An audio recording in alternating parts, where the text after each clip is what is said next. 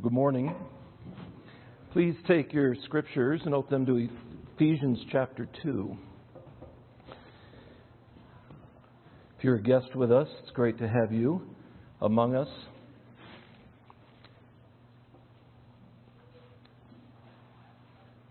Ephesians chapter 2, we'll be looking from verses 1 all the way to down to verses 10. Uh, this is uh, what I would call the season of the witch and the rise in popularity of sorcery.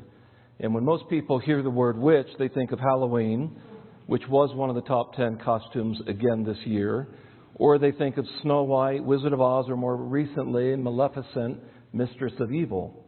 Others think about a brutal, sort of distant colonial period, period that happened in Salem, Massachusetts. Or if you're thinking biblically, you think back to 1 Samuel chapter 8, uh, where King Saul actually sought out a witch in Endor. And initially she did not know who he was, and she says, Don't you know that the king has put an end to all witches, mediums, and necromancers, those who communicate with the dead? So when we talk about witches and sorcery, we're not talking about something that is outside of the scriptures. When people hear about sorcery, their minds typically run to the Lord of the Rings or Harry Potter, or more popular, not than those, but sort of more modern setting, The Sorcerer's Apprentice.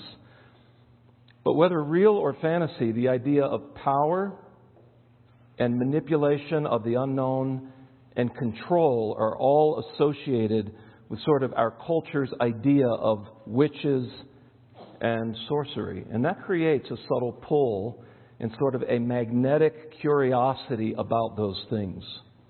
This is true for the nearly one million Americans who practice pagan witchcraft today. That statistics typically surprises a lot of people because, because of our laws of the freedom of religion, uh, it is very difficult to find out how many people are practicing uh, witchcraft and sorcery. It is a nature worshiping, polytheistic, very real religious experience for the nearly one million people who practice it. The pentagram symbol with the star that many of us are familiar with uh, is designed to honor, that word honor, literally worship, five elements spirit, water, fire, earth, and air. It's interesting that in our text this morning, there's one of these influences called the prince and power of the air. A 2018 Newsweek article stated, quote, witchcraft and other pagan religious practices increased in the U.S. over the past few decades, with millennials turning to astrology and tarot cards as they turn away from Christianity.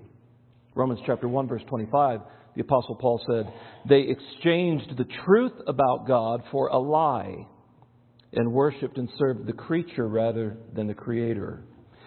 Uh, another article written by Sangeeta Singh Kurtz and Dan Kopf in October 2018 says this quote, Spirituality is now firmly placed in mainstream culture.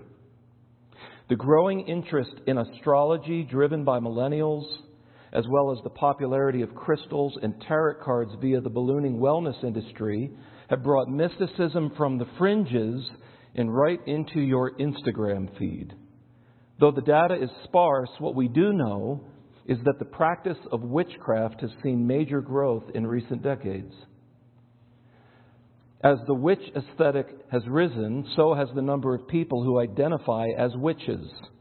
Whatever the exact number is, it's clear that witches are among us, and the current trajectory suggests that their population will continue to grow. Just yesterday on the radio, the announcer, and it caught my attention, not because I'm grumpy, but, but because of the way she phrased it, she says, If you're grumpy all the time, it may be because you're one of these five zodiac signs. Isn't that good news? It's not sin that you're an angry mom or a controlling husband, it's because you're either Pisces or Scorpio, right?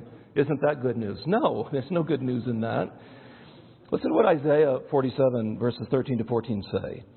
All the advice you receive has made you tired. Where are all your astrologers? Those stargazers who make predictions each month? Let them stand up and save you from what the future holds. But they are like straw burning in a fire. They cannot save themselves from the flame. You will get no help from them at all. Their hearth is no place to sit for warmth.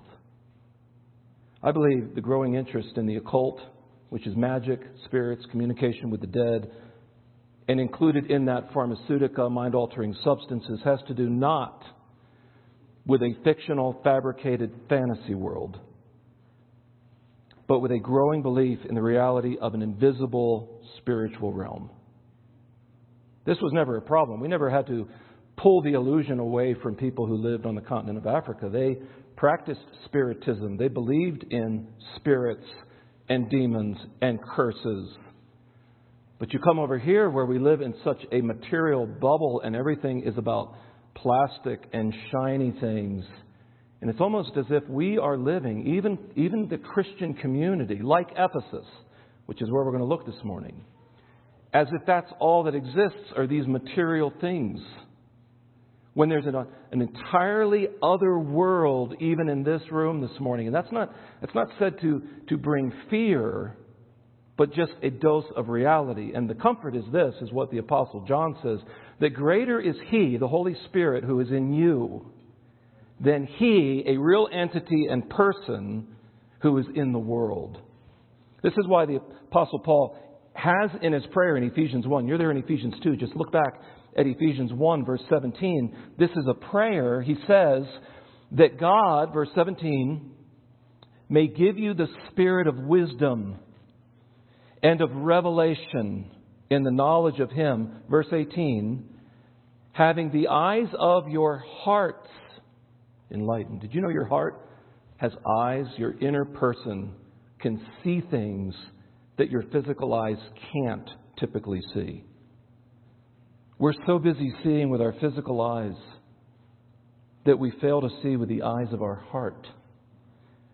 Spirit beings like demons and angels are not merely mental constructs of our imagination, but they are true spiritual realities.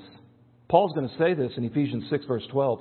He says, The cosmic powers over this present darkness, the spiritual forces of evil in the heavenly places.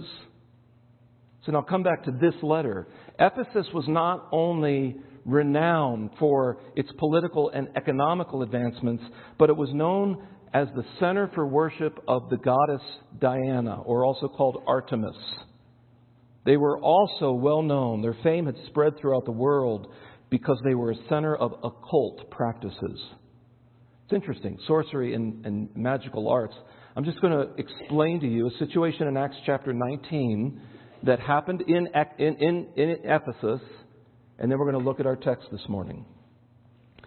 Some of the itinerant Jewish exorcists undertook to invoke the name of the Lord Jesus over those who had evil spirits, saying, I adjure you by the Jesus whom Paul proclaims. So these, these seven sons of Sceva saw that there was a type of power that the Apostle Paul had that they did not have even as itinerant exorcists. So they said, I adjure you by the Jesus whom Paul proclaims. But the evil spirit answered them. and listen to this Jesus I know, and Paul I recognize, but who are you? And at that point, an all out demonic brawl ensues inside the home. And the man in whom was the evil spirit leaped on them, mastered all of them, and overpowered them, so that they fled out of that house naked and wounded. By the way, that's called losing a fight. Okay? And that's called going in ill equipped. And this became known to all the residents of Ephesus. Ephesus was not a stranger to this spiritual realm, to this world. It's interesting that the problem permeated not only the culture of Ephesus, but it actually crept inside the church. Listen to what happened. Many of those who were now believers came confessing and divulging their practices. And a number of those who had practiced magic arts brought their books together and burned them in the sight of all. And they counted the value of them and found it came to 50,000 pieces of silver just permeating the entire culture. This is the cultural context of where this church exists.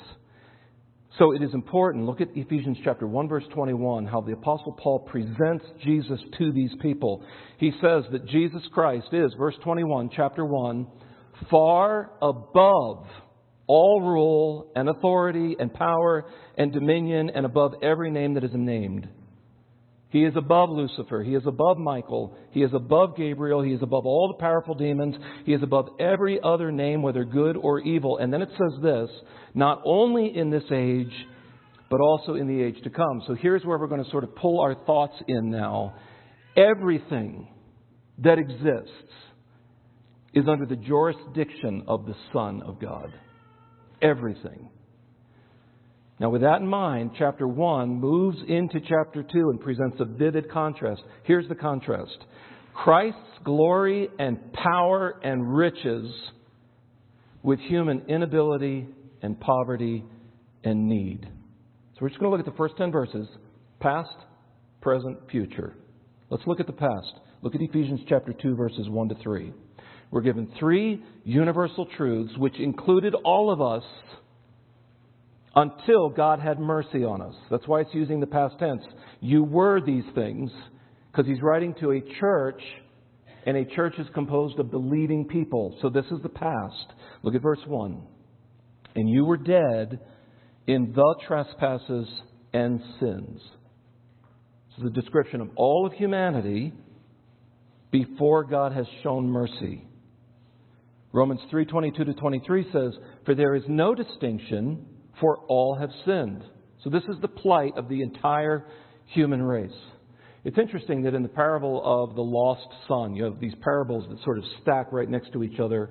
You have the lost coin, you have a lost sheep, but then you have a lost son. We know this as the prodigal son. The father says of his runaway boy, he says this My son was dead. Now, he was living, he was, he was living in riotous behavior and he thought he was going to find a better life. He was alive, but it was a deathly kind of life relationally. He was living in active rebellion, he was self centered, and he was dishonoring to his parents. That son was dead relationally. Two terms in this first universal truth, you were dead in the trespasses and sins, provide a comprehensive account of spiritual deadness. Look at the first term, trespasses. By the way, these two terms will describe the wayward path that we walk and the broken boundaries that shape our lives. Okay, just so keep those in mind. You have trespassing and you have sins. Trespasses simply means a false step involving either crossing over a known boundary or a deviation from a right path. This is what John says in 1 John chapter 3 verse 4. He said, "Sin is lawlessness." That captures the idea of a trespass. You've broken a law, you've deviated, you've crossed a boundary. And then sins means missing the mark. The word used for sin there is literally missing the mark. And this is, this is communicated in Romans chapter 3, verse 23. All fall short. That's where we get that idea of missing the mark. All fall short of the glory of God. We miss God's glorious standard. So, so spiritually, this is what it looks like. Spiritually, we are trying to get to Colorado Springs. And somebody told us all you have to do is get on I 25 and go south for about 45 to 50 minutes. And we end up spiritually in Cairo, Egypt. We don't even remember crossing the ocean. We've never been to North Africa before. Do you know lostness is a real thing? And spiritual lostness can be an eternal thing. Sin always takes us farther than we plan to go and costs much more than we ever expected to pay. Sins and trespasses. Now, these two terms cover what is often called by, by commentators and theologians as sins of commission, things we do, and sins of omission, things we fail to do. For example, we have acted in pride and selfishness. We've used the Lord's name in a worthless way. We've been jealous. We've coveted. We've lied. We've slandered. We've thought evil things. We've committed those things. We've trespassed. But we've also failed to do certain things. We failed to be kind. We failed to give the benefit of the doubt. We failed to love God. We failed to love others. We failed to forgive and show mercy. We have omitted those things. Both are trespasses and sins. Why do we do that? Because it was natural to us. It was natural to spiritually dead people to sin, to trespass, to miss the mark. And you were dead in trespasses and sins. Now look at the next universal truth in verse 2 in which you once walked. Now, walking does not refer to a single trail or a single line, it refers to an entire sort of comprehensive lifestyle. This is the way of life. It was a deathly kind of living, empty and meaningless and dishonoring to God. Do you know why we naturally followed that course? Because we were under three influences. First of all, look at verse 2 in which you once walked, following the course of this world. Now, that idea, the course of the world, refers to the organization of society without any reference to God. It could include some good things, and it certainly includes evil things. It is to be comfortable and shaped by an anti God culture. It is, as Paul says in Romans 12, to be conformed, to be pressed into the world's image. It is to allow secularism to be the moral compass of our life. What does that look like? Personal freedom without boundaries. That's what the, course of this world preaches, if you would. Personal preference in regards to gender orientation and cheering others on who break through the boundaries God has set. That's the course of this world. Narcissistic, having, having an excessive or obsessive interest in yourself and your physical appearance. Following celebrities closer than you follow Jesus. The worship of wealth, possessions, and status. Cynicism about authority. Laughing at sinful practices. And I want us to listen to this one. Motivated and driven by our peer culture. And do you know that I have seen adults do this just as much as our children and teens? We are pressed into the world's mold by a peer culture.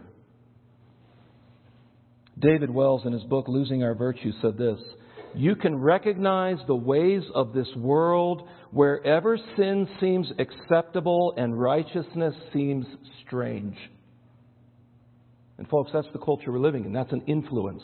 Here's a second influence we have the influence of the world. There's also the influence of Satan. Look at verse 2 again. Following the course of this world, following the prince of the power of the air. The prince identifies a real entity, a real spiritual being. In ancient times, air was considered the space between the earth and the moon, which would make sense. It is the area of the spirits. It refers to that which is working not directly on the surface of the earth, humanity, but that which is working in sort of the atmosphere.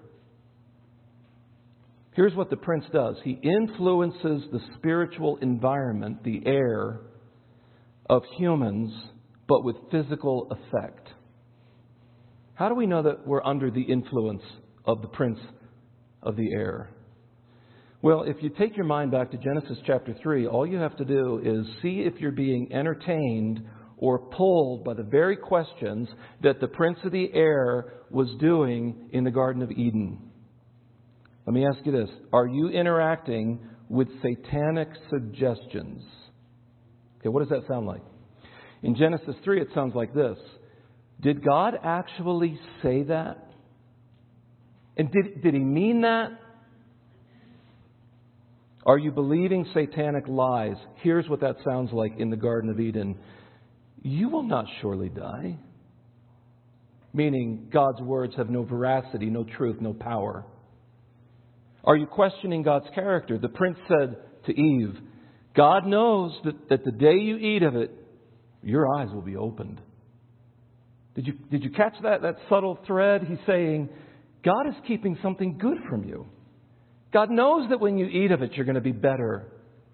It is an outright lie, but it is the prince of the air influencing this culture. By the way, in the garden, it was perfect.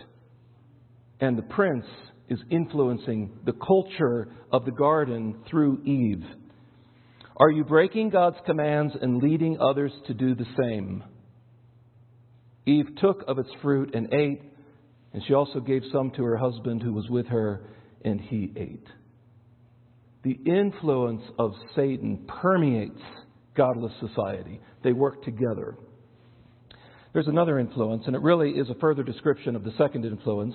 Look at uh, the latter part of verse 2. The spirit that now is at work in the sons of disobedience.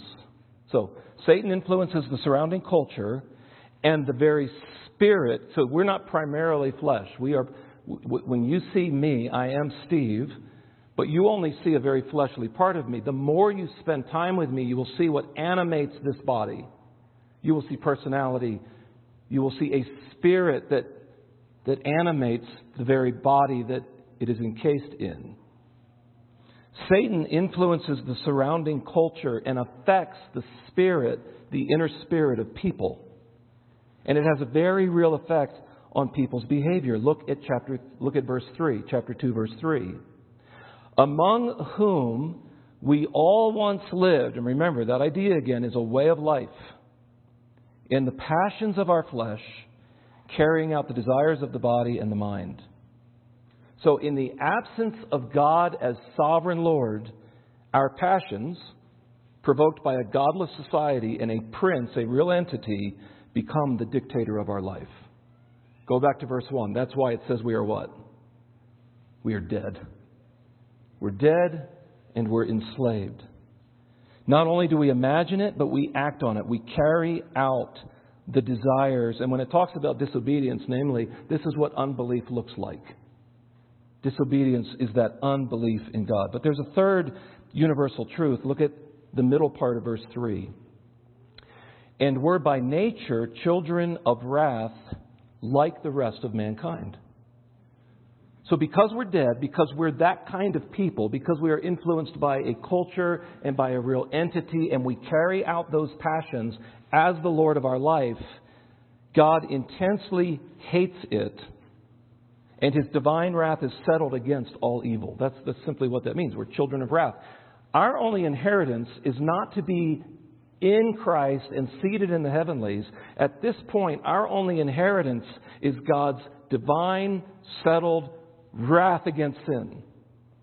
And that has to be very clear for us.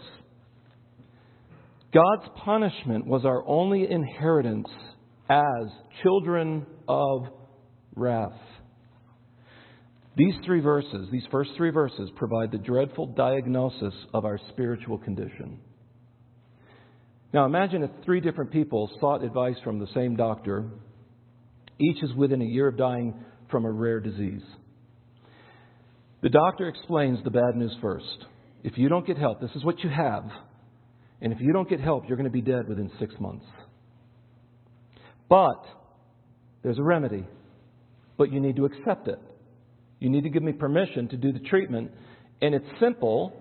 And, and, if, and if, you, if you accept the treatment, you will live. The first person takes offense at the doctor's diagnosis and doesn't believe it. He storms out of the office calling him a fearmonger and a prophet of doom. He goes on to live his life as if nothing's wrong, and he dies four months later.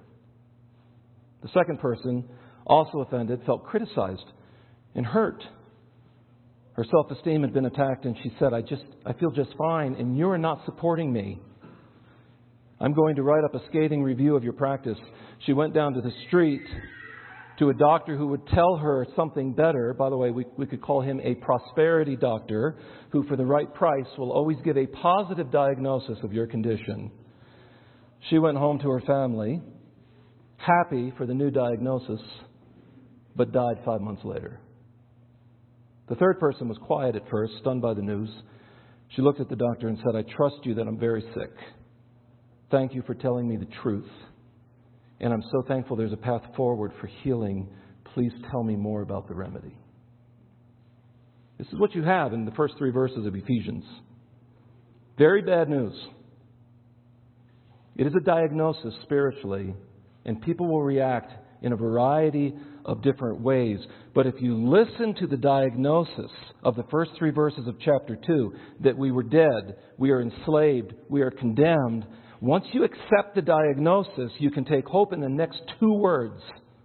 Look at the next verse. Look at verse 4. What does it say? But God. Whew. That wasn't the whole story, right? God did something. And I want to point out and make it crystal clear to every mind it does not say, but you. But you got wise. Oh, but you got religious. You found your way. You were more clever than others. You were more religious than others. No, but God did something. God acted because of his love and mercy. Keep reading, verse 4. But God, being rich in mercy, because of the great love with which he loved us, even when we were dead in our trespasses and sins. This is what God did. God stepped in to save. He initiated something, and it was driven by His mercy and by His love. By the way, God's mercy and love is not in response to something He sees within us that is attractive or that merits His favor. It is unmerited favor. God acts in mercy and love because He is that kind of God. That's the only explanation. Three verbs tell us what God did. In Christ, He did these three things He made us alive, He raised us up, and He seated us. And I want you to notice this that Paul does not begin with but God. It doesn't begin where John 3:16 begins, though that is vital. He doesn't begin with anything about the death of Christ after he talks about our spiritual condition because without the resurrection there is no salvation. So Paul's actually going to skip over some vital points in the gospel story and bring us right to these amazing, amazing truths because he just told us you're dead. You're dead and you're enslaved and you're condemned. But God, look at verse 5, who's rich in mercy because of the great love with which he loved us. Verse 5, even when we were dead in our trespasses, the first thing he did, made us alive together with Christ. And don't miss three times, by the way, there's going to be this threefold repetition of this little word with. It is with Christ and with Him and with Him. There is no salvation without close participation with Jesus Christ. Somehow we got to the point where we think somehow salvation becomes a walking movement and a recitation of a prayer without any kind of union or participation with Jesus Christ in his sufferings. Because that is the gift. That is what is being offered. He made us alive together. So, by grace, unmerited favor, we are in such close union with Christ that we've actually been raised with him already.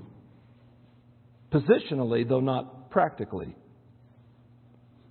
Here's the point salvation is only possible because God created life in the midst of death. That's what he did with Jesus. And Jesus is the first fruits of that. Therefore, we are risen with him. Without the resurrection, there is no salvation. So he starts with that. He made us alive together with Christ. How? By grace. By grace, you've been saved. The New Testament meaning of the word grace is simply this completely undeserved loving commitment and faithfulness of God to us. The completely undeserved loving commitment and faithfulness of God to us. Saved. We, we, use that we use that so often in evangelical Christianity that we lose, we lose the point of it sometimes in our story. How many, how many stories, both fictional and non fictional, have as its sort of plot the rescue of an animal, or of a princess, or of a child, or of a hostage, or of a village, or of a country, or even of an entire planet. People love stories about salvation. Have you ever considered about this story that is unfolding about the rescue of your own soul for eternity? That's the storyline that's going on here. Of the 12 times the word grace occurs in this small letter to the Ephesians, In chapter 2 5, the emphasis is placed on God's saving grace, His rescuing grace. So we would say this instead of wrath, because we're children of wrath, undeserved love. Instead of judgment, undeserved mercy. That's the picture of the gospel. Look at the second thing he did in verse 6. He raised us up with him. Jesus, as our representative king, has already been accepted into heaven. In Acts chapter 1, the disciples saw this. We call that the ascension, right? He goes up and he is sitting at the right hand of the Father right now, waiting for his enemies to become his footstool. He has been accepted into heaven. Okay, so so so what? What, what why does that matter to us this morning? Because with him, it says, it's as if you have already been accepted into heaven. It's an amazing thought. Already positionally, but not yet practically. So, this is how we could, we could phrase this. If humanity's most serious problem is living spiritual death because of sin, the solution is a spiritual resurrection in union with a sinless Savior. Do you see how all the other competing world religions don't even come close to this? And it is why Jesus, in truth, told you that He is the way, the truth, and the life. No one goes to the Father except through Him. That's because the only remedy is a spiritual death, resurrection with Christ in union with the sinless Savior. Here's the third thing He did. Look at verse 6, the middle part. And seated us with Him in the heavenly places in Christ Jesus. Okay, so we are we are with Christ already seated. So how is that different than the other two things he's already done? Well, you are now seated as if everything is done and finished and you're in a place of honor. That's the kind of value God places on you as his child. This is the kind of inheritance that we saw in Ephesians chapter 1. You are, you are in union with Christ and now seated in an honored place, positionally, though, yet, though not yet practically. That is, this is who we are in Christ. And maybe this will help, maybe for our, for our, for our younger people. What is, it, what is it to be in union with Christ? Think about all, you, you get two teams that are going to play in the Super Bowl. Okay? Don't, don't be sidetracked with that. So we already know who's not going to be there. But you're going to you're, you're, you're going to have two teams. And a lot of those players will never cross that white line and get onto the playing field, will they? But at the end of the game, the winning team, all of them, even the ones who never walked across the white line, get a what? They get a ring. Because they were in participation with the team. No, they didn't play, but they were in union or participation, or they identified with that team. Only one or two guys, really, in the whole game uh, will take the ball and either receive it in the end zone or run it across. But everybody, even the guys on the bench that didn't even put their pads on, get six points because they're part of the team. There's a union, there's a participation. Do you know that there's nothing within us that caused us to be risen with Christ and seated in a place of honor except the fact that we are in Him? By grace, with Him, by grace. Romans 5:19 says this, by the one man's obedience, Jesus Christ, the many will be made righteous. So how are you made righteous? And the right response is by grace alone, in Christ alone. How is that gift received? I mean, why are there people that aren't? It is to be received, and it's the means by which a gift is taken is by faith or through faith in Christ, by grace, through faith. Now, why did God do that? And this is sort of the future. So we have, we have the past. You were dead in the trespasses and sins. The present. We enjoy everything in Christ that Christ has enjoyed a resurrected life and a place of honor. But now look at the future. Why did God do this? Look at verse 7. So that, that indicates purpose. So that in the coming ages, that indicates the time he might do something. Okay, what has he done? Verse 7 To display his grace, number one, so that in the coming ages he might show the immeasurable riches of his grace and kindness toward us in Christ Jesus. God's grace will be on display, and no one will boast because his grace, his undeserved favor, annihilates boasting. The word for explains in verse 8 explains the statement further. So, this is what he's doing. He's putting on display his immeasurable riches of his grace. There's something of wealth and value here that he's going to put on display for eternity. Why will that be on display? Look at verse 8. For by grace you have been saved through faith. This is not your own doing, it is the gift of God, not a result of works, so that no one may boast. We must never think of salvation as a kind of transaction where God contributes grace and we contribute faith. Because with that kind of picture, you have just made faith a work. And Romans very clearly says, no one is justified by the works of the law. There's no righteous work that you can do to obtain salvation. God had to initiate even before we could believe. So when we talk about saving faith, what we are saying is we are trusting in, that's all faith is. Faith is belief. We are trusting in someone who is reliable and trustworthy and will make good on his promises. That's simply what that means. Verse 9, not as a result of works, so that no one may boast. Humans in and of themselves have no claim on God's righteousness. He gifts it to us. How do you receive a gift? Let me ask you Does a two year old know how to receive a gift? Was it any good work that a two year old did to, to, to earn a gift? No, you give your two year old a gift. Why? Because you love them and you offer it. And what do they do?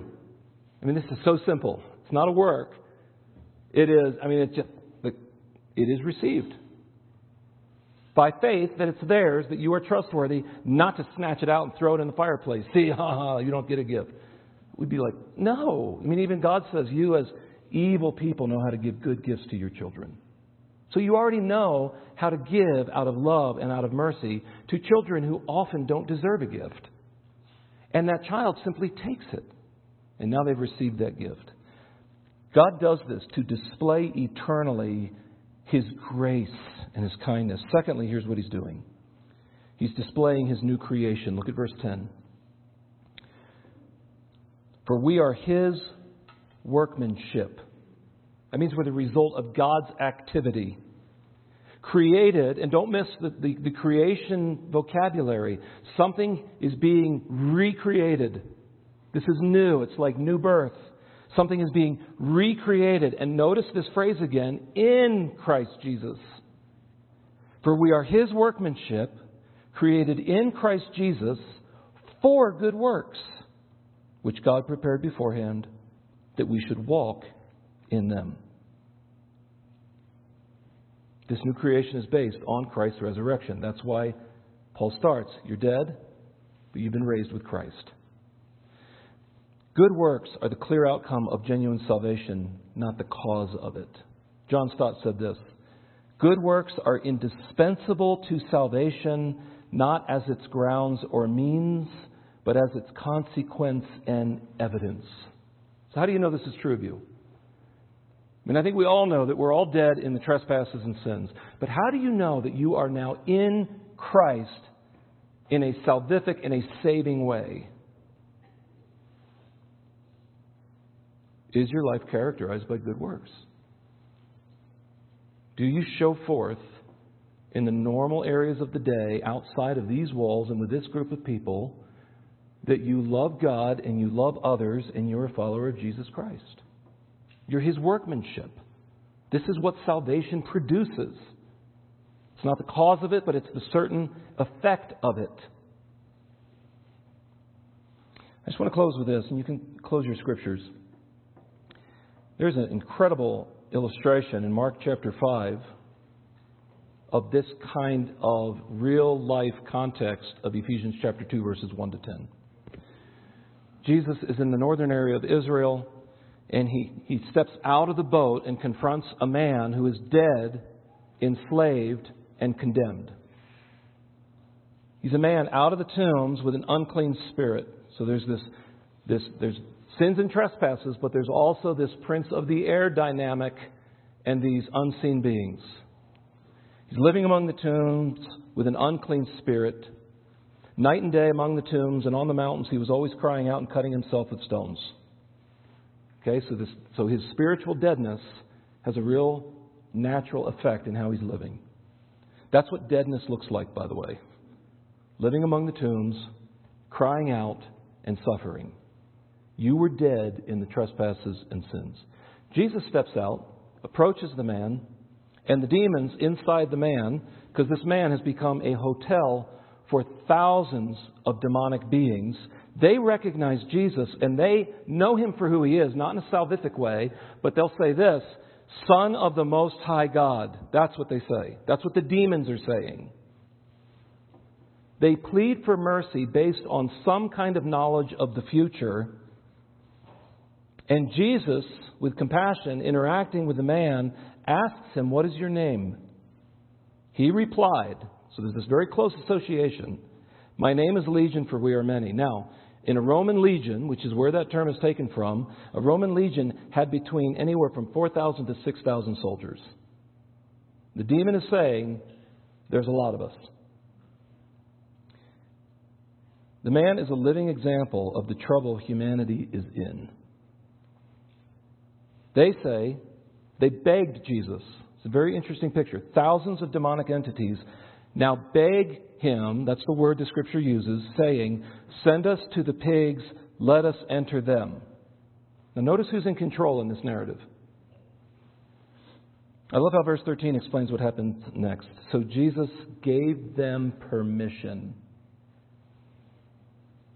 Ephesians 1:21 Jesus is far above all rule and authority and power and dominion and above every name that is named. And folks, the demons know that. Perhaps what is most surprising to me is not Legion or the herd of pigs rushing down in madness to be drowned, but the townsfolk's response. It picks up the story. It says, The herdsmen fled and told it in the city and in the country, and the people came to see what had happened. And they came to Jesus, and this is interesting. They came to Jesus and saw the demon possessed man, the one who had had the legion, sitting there clothed and in his right mind. Jesus never preached a sermon on modesty. He never rushed him down to the local synagogue. This man confronted Jesus Christ, the Son of God. He's clothed and he's in his right mind. That's exactly what Ephesians is saying. He was dead in the trespasses and sins in which he once walked, following the course of this world, following the prince of the power of the air. But now God, in the Son, being rich in mercy because of the great love with which he loved him, even when he was dead in his trespasses, made him alive by grace he was saved. That's the picture. And the townspeople, it says in Mark, were afraid. And those who had seen it described to them what had happened to the demon possessed man and to the pigs, and they began to beg. This is, this is phenomenal. They began to beg Jesus to depart from their region. It is a sad culture when they would rather have a man tormented by demons in their presence than have the Son of God who can bring salvation in their presence. Do you know dead people make deathly decisions? Here's another surprising contrast. And as he, the man who's now delivered, was getting, as, as Jesus was getting into the boat, the man who had been possessed with demons begged him that he might be with him. Don't miss that. Truly born again people want to be with Jesus. They want to be near him, not away from him. And consistent with Jesus' purpose and mission, he says this He did not permit him, but he said to him, Go home to your friends and tell them how much the Lord has done for you. And listen to this phrase and how he has had mercy on you. And he went away and began to proclaim in the Decapolis how much Jesus had done for him, and everyone marveled.